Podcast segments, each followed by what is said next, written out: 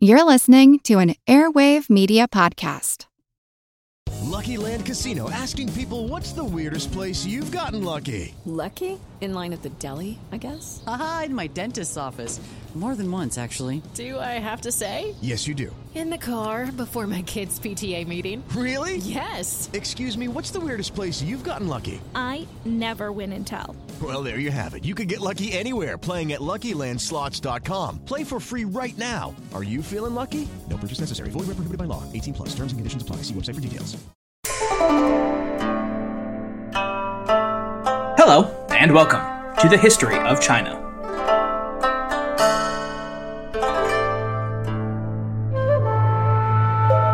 Episode 169, Instant Regret. The golden flame of the Jurchen Jin dynasty had been snuffed out, and after 120 years of humiliation and being lorded over by those northern barbarians, who even went so far as to deny them their ancestral burial grounds, for the royals, officials, and even the populace at large of the Southern Song, it was a happy funeral indeed. As the final gouts of smoke flicked out from the ruined husks of the once glorious, long-lost Kaifeng, and from Taizhou, where the last scion of the royal house of Wanyan met the Mongol headman's axe, a strange repose settled over the south. At long last, it was over, wasn't it?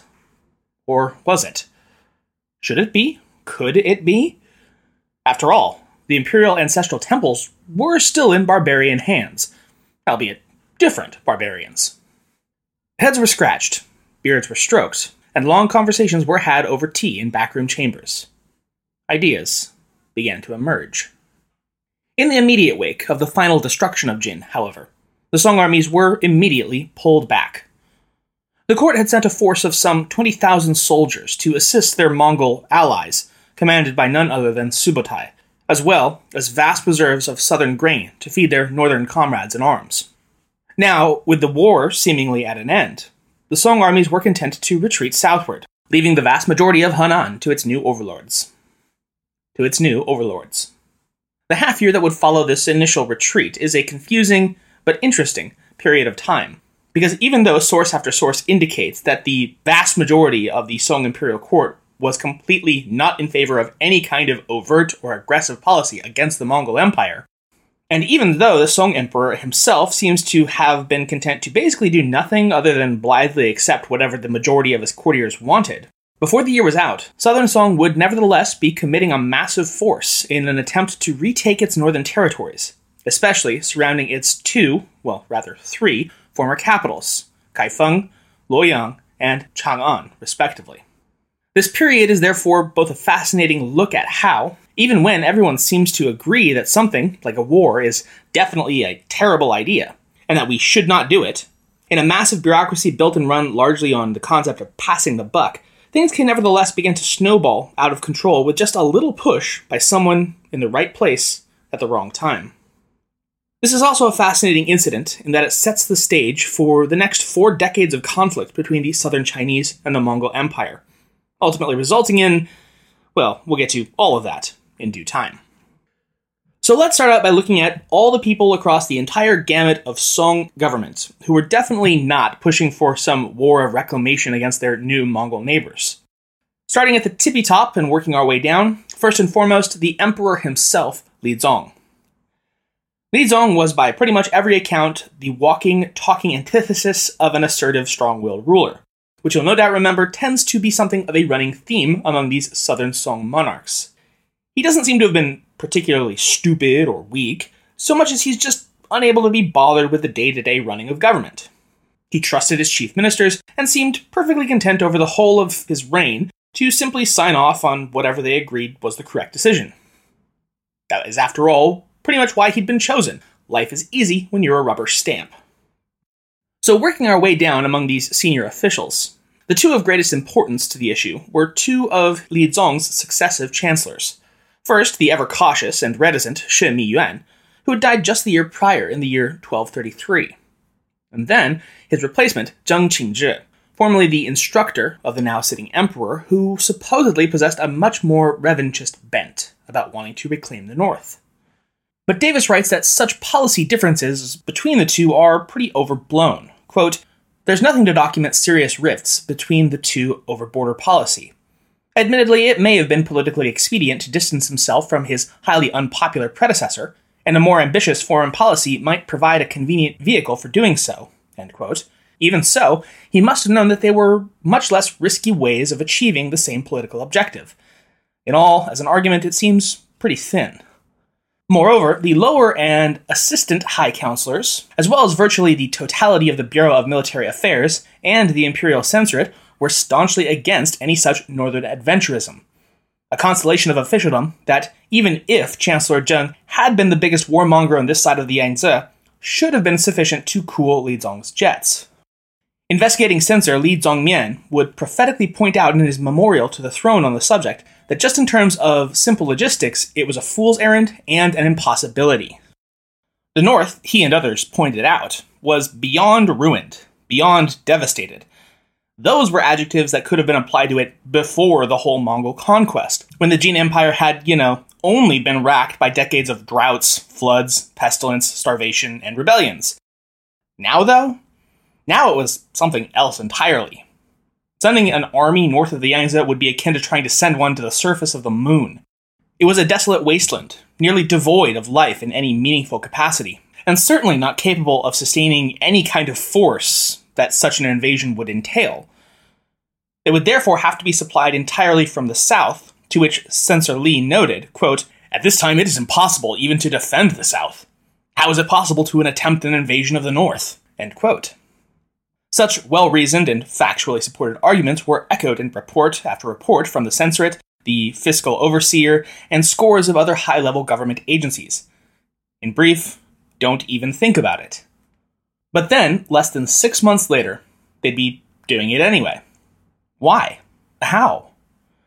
It seems to have been largely a fundamental break between the metropolitan advisors of the capital and the major cities, and the opinions of many of the regional military command staff, all predicated on a fatal misreading of the curious movements that they were seeing in the north among their Mongol neighbors.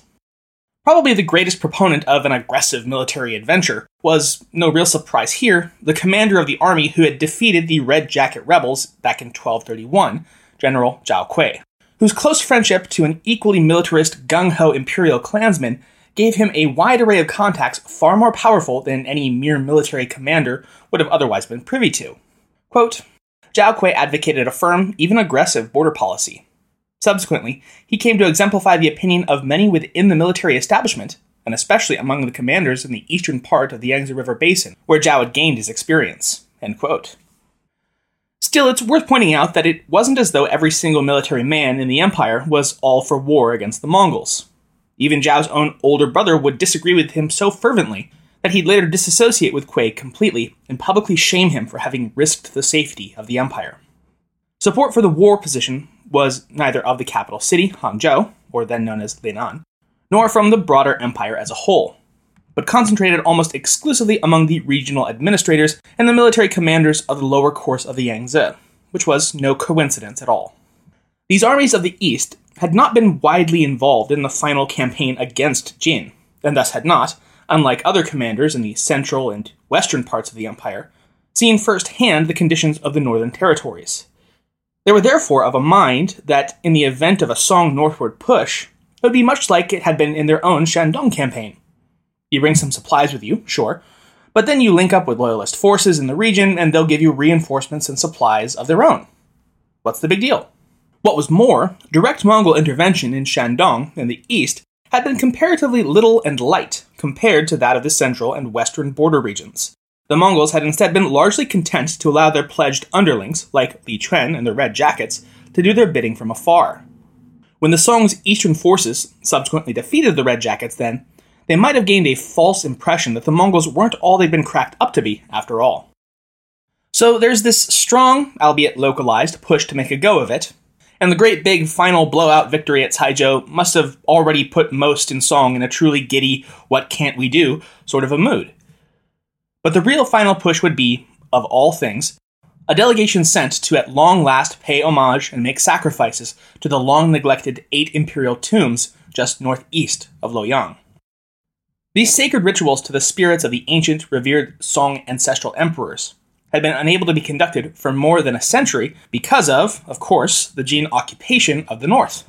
But now, for the first time in lifetimes, the Mongols had allowed the Song to send a delegation to make those holy offerings.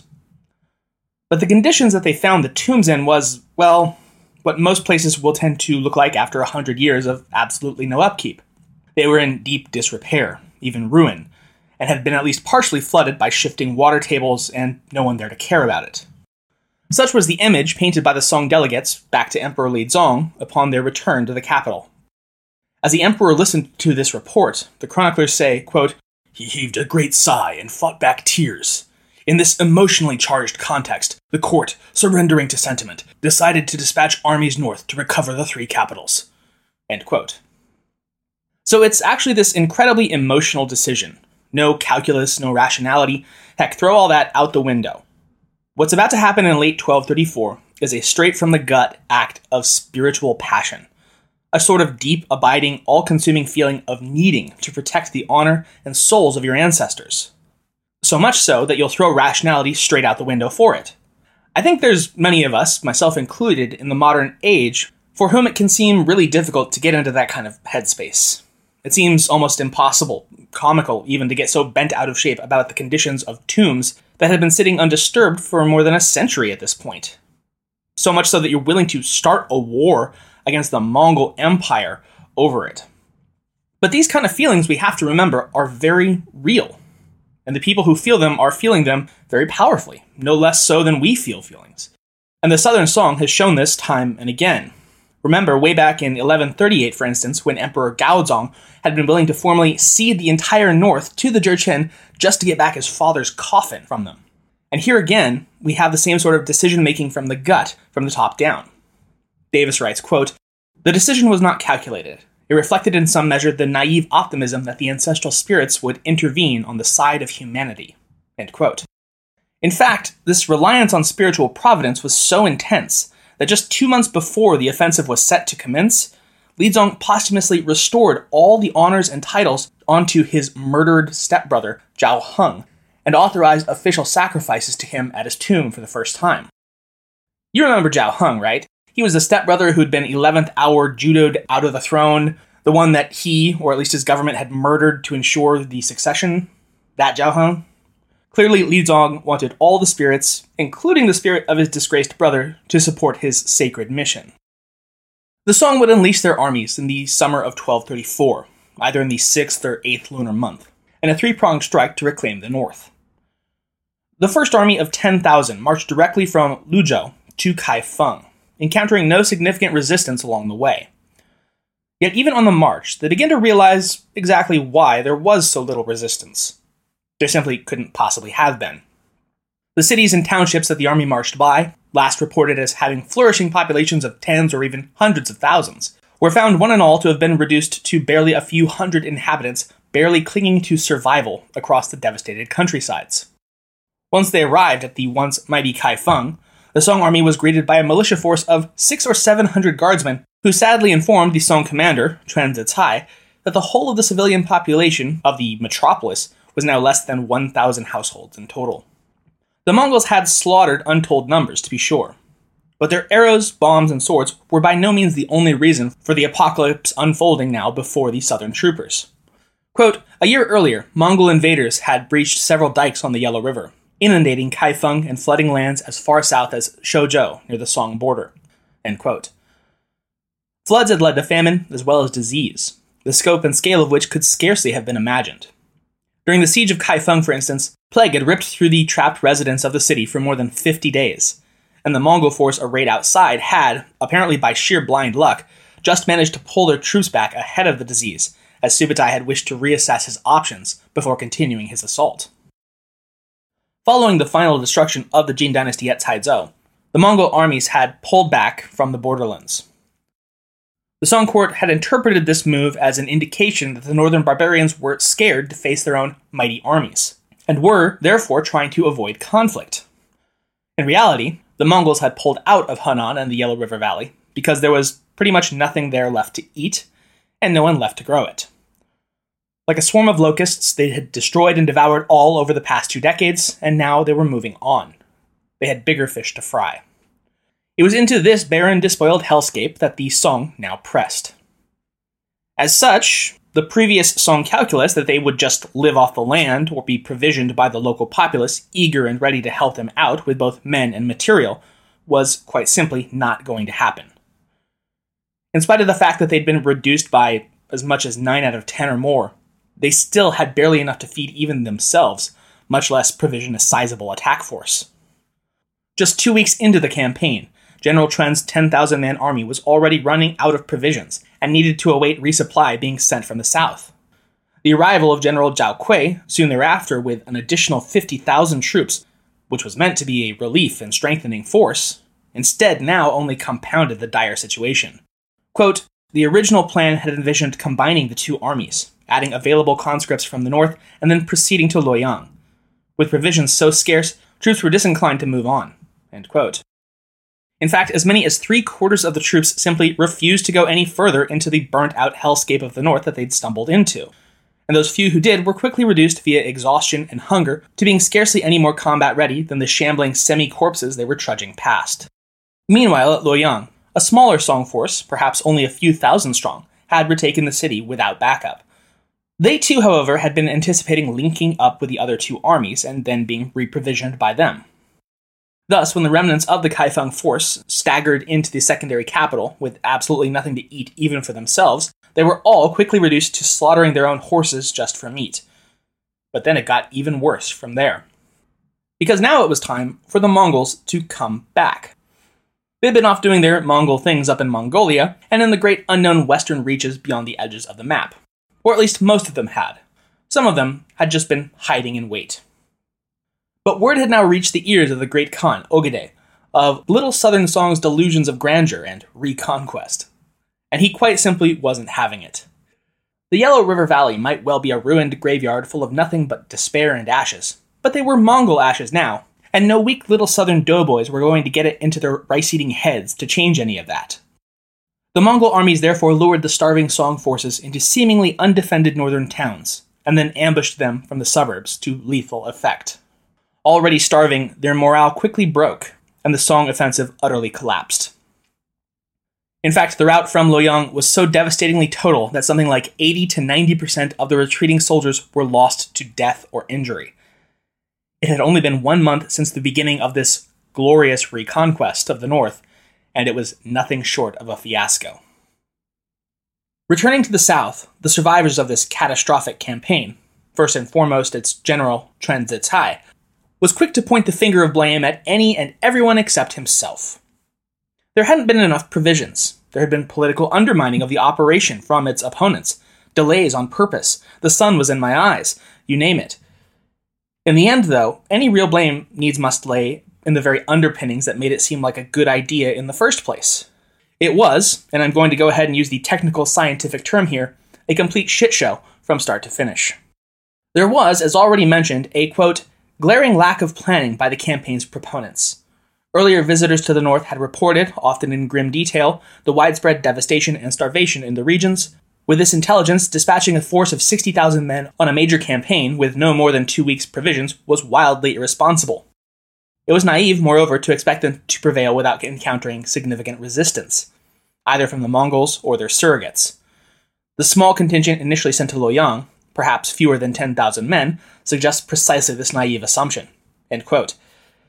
It really does appear to have been a war carried out on the justification that the spirits will provide, because there was no contingency plan, no fallback scenario, and everything was bet on the idea that the first army would find enough just stuff lying around to feed themselves and the second, and then in turn the third, and so on.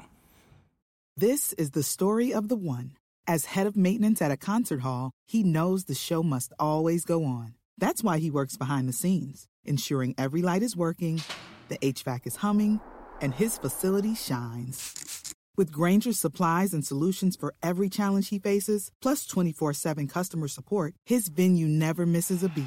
Call quickgrainger.com or just stop by. Grainger, for the ones who get it done. They sent 50 to 60,000 soldiers to Kaifeng and found it empty, but only a few thousand to Luoyang, which turned out to just be chock full of Mongols. where was the intelligence here? Well, the answer is there was, quite apparently and in every respect, none to be had.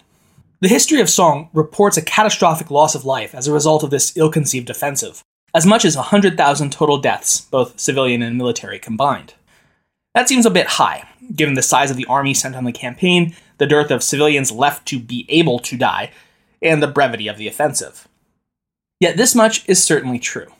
Regardless of how quote-unquote honorable the Mongol Empire had ever intended to be in its alliance/truth with the Song dynasty, any such notion of peace between the two powers was effectively torched when the Song decided to take back Henan in 1234. The ramifications of this unconscionably stupid decision would last for the following 45 years, and result in the utter destruction of the Song regime altogether, and the loss of uncountable millions of lives in the process.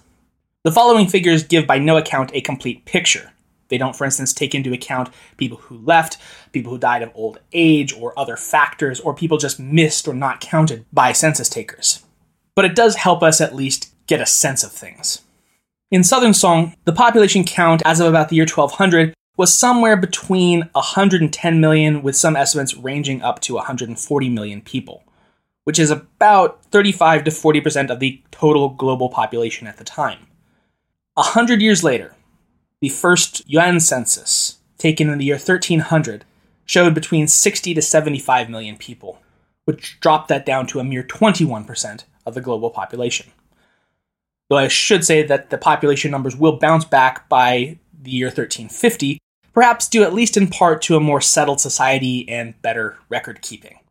Again, this is not saying that 40 to 60 million people died, no. What this is saying is that society was thrown into complete disarray, and millions of people certainly did die. The Mongol response to the Song incursion was slow. There was a good reason for this. Ögedei Khagan was in 1234 a man with a great many irons in his particular fire, and as of the ill-fated Chinese invasion of Henan, the goings-on of the Yellow River were all but beneath his immediate notice. At the time, he sat some 900 miles away, at the newly permanently constructed city of Karakorum at the foot of the Altai Range, conferring and deliberating about how best to further prosecute his simultaneous wars against Arabia, the Caucasus, the Russian principalities, and the ongoing anti-guerrilla campaign in Korea. Thus, it was only at year's end that the Great Khan found the time to at last dispatch his envoy, a man named Wang Qi, one of the very few ethnically Han servants of the Khan directly, indeed perhaps the very first of his kind, and the same man who had orchestrated the Mongol-Song alliance against Jin the year before. Wang was now sent to castigate the foolish Chinese and let them all know what they'd just called down on themselves. Apparently, the court of Ögedei had been preparing to send Wang Qi on just such a southward mission even before the Song had gotten their brilliant invasion idea. This was likely in large part to try to convince the Chinese to not start anything they might instantly regret against their new northern neighbors, since actually the Mongols were otherwise engaged at the moment, so if they could please just wait patiently in line to be conquered in their due turn, that would be great. That whole arrangement had, of course, just been totally upended, and so, what now? Acting as intermediary, Emissary Wang had a really difficult role to attempt to fill. Keep in mind, for one thing, that neither the Mongols nor the Song could really claim the diplomatic high ground here. The Chinese were by this point well aware of the Mongols' propensity to promise leniency and forgiveness and to secure their desired outcome, and then, forget their promise the moment the city gates were opened. And as for the Song, they'd just broken an alliance unprovoked by invading their ally, so no one is really in contention for the world's most honest and trustworthy dealmaker here. Still, between 1233 and the year of his death in 1240, Wang Qi would make no fewer than 5 such ambassadorial journeys from his home in Yanjing, the new name of the former Chengdu, aka modern Beijing, and Hangzhou in the south. Still, other, more important wars or no, Ögedei Khagan would not simply let a faux pas like invading his Henan go unpunished. Thus, following Wang Qi's apparently inconclusive first mission to Hangzhou, the Mongol armies would make their vengeance known on the south in the summer of 1235. The initial strike was against the Chinese general who had dared to incur their wrath in the first place, Quan Zicai, expelling his occupying force from the Tangzhou region and then in late autumn ruthlessly plundering Caoyang and Yingzhou, quote, carting off all that their horse transports could carry, end quote, when they last chose to withdraw. These and the subsequent raids between 1235 and 1236 were conducted by none other than two of Ögedei's own sons, his second son, Khödan, and his third son and designated heir, Khöchu. Though they withdrew northward at the end of autumn, they were far from finished. Intent apparently not on conquest, but rather simple pillage and sowing terror, Khöchu would return early the following spring, reinforced and emboldened. This time, he plunged nearly 120 miles into the Song interior, crossing the Han River. This enemy penetration, coinciding with a mutiny in the strategically vital border city of Xiangyang, threw the Song defenses into disarray. Meanwhile, his brother, Khödan, would make his reappearance later that year, at the head of, reportedly, some 500,000 soldiers along the Song's western frontier. From Davis, quote, "Commanding 500,000 men, Mongol, Tangut, Jurchen, and Uyghur, Khödan initiated a formidable offensive against Da'an Commandery, south of Mianzhou, and deep in Sichuan." These numbers were certainly exaggerated, but the force was still large enough to overwhelm Song armies. Within weeks, Da'an capitulated. The Song commander, Cao Yuan, and his brother perished in Da'an's defense. End quote. Plunging further southward and killing Song soldiers and civilians by the tens of thousands, Khödan penetrated as far as the great fortress city of Chengdu itself, and managed to even seize it, albeit only temporarily. What might have happened from there, had the campaign continued unabated, we can only speculate, because it was here and now, in November of 1236, that Khöchu unexpectedly died for unknown reasons, prompting his brother's quick withdrawal from the western reaches. Still, even without Khöchu, the punitive campaign continued unabated through year's end. In 1237, the focus of the fighting shifted to the Huai River Valley, between the Yellow and Yangtze, and threatened the political center of the Song. Zhengzhou would face the full brunt of this campaign, ultimately falling into Mongol hands at the cost of reportedly more than 100,000 Chinese lives, both before and after the taking of the city. Yet it was here and now that the Song were finally able to assert their own defensive counter-pressure against the invaders, and demonstrate why the South would prove a difficult nut to crack. Across 1237 and into 1238, in battle after brutal battle, the Song would regain almost all of their lost territories in the Huai region. By early 1238, the Mongols thought that the Song had probably learned their lesson, and learned it well. Well enough, at least, that they ought to be able to keep their noses out of the north while the Khanate dealt with more pressing matters. Thus, they dispatched, once again, who else but Wang Qi, to offer up terms of a new truce. The terms were fairly straightforward. You used to pay an annual tribute to the Altan Khan of the Jurchen, which we've replaced both territorially and politically, so pay us that, and we'll call it good. This, to the Mongols, seemed fair enough, given the circumstances. We've got better things to do, and while you did demonstrate that you can be a tough little cookie when you want, you definitely got the snot kicked out of you just now, and we showed you that we can go a-hunting in your backyard anytime we want, so what do you say? To which the Song replied, I can see your point, but we sort of just got out of a long-term thing with someone else, and we're just not ready for that level of commitment at this point. Can we just be friends? No, seriously, that's more or less what the counteroffer dispatched to Karakorum said. In Hangzhou, the imperial court was stacked with officials who opposed even the mention of even the most modest of concessions to the Khanate, fearing that if you give them an inch now, they'll take a mile later, which was, it should be noted, not wrong. And others very concerned that, well, if we just roll over and sign a peace treaty now, then the troops on the border will suffer in their morale should fighting pick up again later. Then again, the question was also raised of Mongol trustworthiness in their peace dealings, with ministers bringing up the fact that their deed suggested a brutal indifference to their own promises, which again was also not wrong, but glass houses. And so, combat operations dragged into 1238 and 1239, and going rather unexpectedly well for the Chinese, given the whole way this war had started. They managed to recover, for instance, the border city of Xiangyang, after they managed to capitalize on a defection from within the defending Mongol camp there. Then, between late 1238 and early 1239, two massive offensives by the Mongols were turned aside, one after the next, at Luzhou in the east. Reports list the Mongol armies as each having been more than 800,000 strong, which is, as ever, likely significantly overblown. But as Davis puts it, quote, even a large fraction of that number would have overwhelmingly outnumbered defenders at Luzhou, a city of less than 500,000 residents, end quote. The major offensive in 1238 and 1239 would, in the end, amount to very little in terms of geographic gains or losses, but they are very notable for their sheer purported scale. The fact that the Mongols were, time and again, willing to invest such tremendous manpower into these campaigns shows, most likely, just how offensive the Song refusal to accept their peace terms had been to Mongol sensibilities. But even though the Song's ability to deflect their hammer blows time and time again must have given heart to the southern defenders, the fact that their enemies could just muster time and again armies of 500,000 men or more just to throw at them must have been a daunting realization indeed.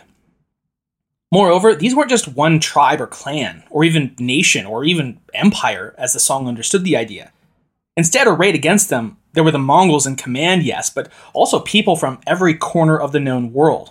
The Tanguts, the Jurchen, other Han Chinese of the north, Koreans, Persians, Arabs, Uyghurs.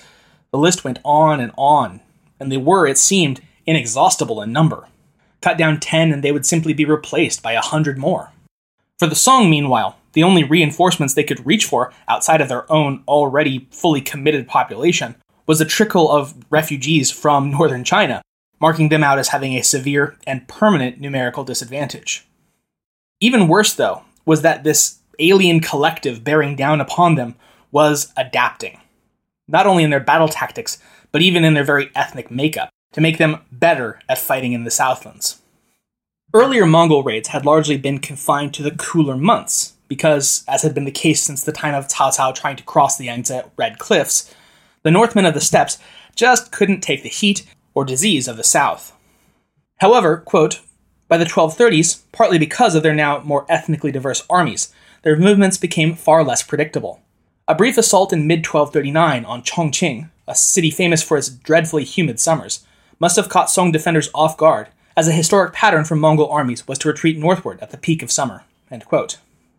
It is a testament, therefore, to the class and ability of the Song armies, that in the face of all this, they just kept repulsing and turning away the Mongol attacks.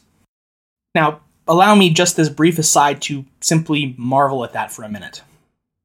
I've spent much of my time researching and writing about the Song, and especially Southern Song, in relatively, not exactly denigrating, but certainly not exultant terms, militarily. With the exception, of course, of guys like Song Taizong and Yue Fei, Song and its armies are generally regarded as one of the weakest Chinese dynastic orders, going from being the superpower of their half of the world to just one state among close equals, or even junior partners in subsidiary relationships. And that has largely been because of repeated military incompetence. But that military incompetence has almost always been in launching, as they've done here today, ill-thought-out, ill-planned, and ill-advised offensive operations to try to make Song great again. Even, and perhaps especially, when it flies in the face of every rational and logistical piece of information on the game board. The Song have been, and will contend to be, phenomenally bad at offensive warfare. They're only allowed back into that particular casino time and again because they've got almost bottomless stacks of chips and the bad sense to keep putting it all on the 00. But on the defensive? I mean, holy smokes, it's a completely different story. Southern Song makes the Spartans of Thermopylae look like a pad of butter being cut by a lightsaber. They're going to go down, yes, to be sure. But they're going to go down kicking, screaming, clawing, stabbing, and biting the whole way. And they're going to drag it out over another 40 years. Just to throw that into perspective, it took Genghis Khan, beginning in 1206, the last 20 years of his life to conquer almost all of northern China, Manchuria, Korea, Karakorum, Khwarezmia, and burn a searing hole across Eurasia with 20,000 of his guys. Before the Southern Song regime finally gives up the ghost to Genghis's grandson, Kublai, in 1279, it will have added the entire Middle East, Russia, most of Anatolia, and Eastern Europe to that list. How were the Song able to hold out like that, despite their disadvantages? Well, for one, infrastructure. Thanks to their command over the rivers and canals of the south, they were able to use them as an extremely efficient internal supply line to move men, material, and information wherever it might be needed, and in quantities that not even the steppe riders could hope to match. This would be an advantage that they would hold for decades before the Mongols could find a counter to it. Moreover, the Song would, apparently by sheer force of habit, be proved willing to take the L, that is, to realize that it could not win a suicidal confrontation, and rather than Stalingrading it, tactically retreating and regrouping to fight another day. This is all, of course, in concurrence with the fact that at no point up to after Kublai's enthronement in 1260 would Song ever face anything approaching the full brunt of Mongol attention. Not even under our next Khan, Monk, who will take personal command over the attack on Southern Song, will the Mongol war machine be totally focused on China. It still has all these other things going on. As for our current Khan, Ögedei, he, over the course of his entire reign, never really appeared truly interested at all in the conquest of the South, in any real or immediate sense. Right up until his death in 1241, he would dispatch mission after mission seeking some kind of mutually amenable agreement between the two. Mutually amenable meaning, of course, you pay us homage and tribute and we let you live. That sort of mutually amenable. As I mentioned before, Wang Qi would be sent on 5 total missions of negotiation with the Song between 1233 and 1240, though to little ultimate effect. Even months after the second Great Khan's death and the opening months of 1242, the Mongols, under their temporary but long command of Ögedei's queen and Khatun, Toragin, sent yet another large delegation, at least 70 in number, to Hangzhou to reopen peace talks. This, however, did not go well. Davis writes, quote, "Approaching from the west, the chief envoy and perhaps the entire delegation was jailed at Changsha by a Song regional commander, ostensibly angered by the envoy's arrogance. The Song court apparently offered no formal apology for the incident, and the envoys advanced no further.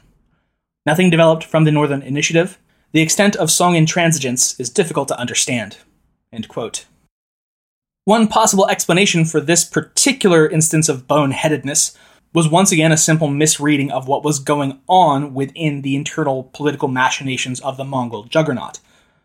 Ögedei Khagan had just died, and pretty much all operations had been temporarily called to a halt, as the Borjigines all went back to Karakorum to elect a new Great Khan in their ritual curl tie, and the many, many shenanigans that all entailed.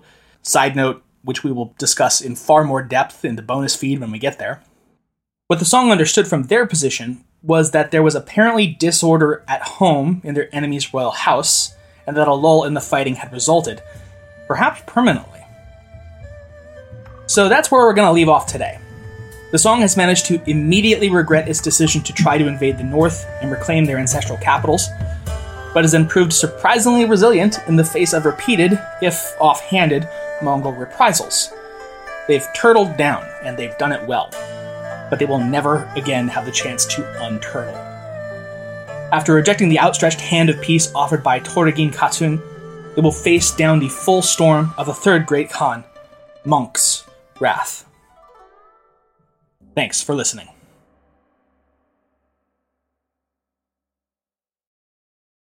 This is the story of the one. As a maintenance engineer, he hears things differently. To the untrained ear, everything on his shop floor might sound fine, but he can hear gears grinding or a belt slipping. So he steps in to fix the problem at hand before it gets out of hand. And he knows Granger's got the right product he needs to get the job done, which is music to his ears. Call, click Granger.com, or just stop by. Granger, for the ones who get it done.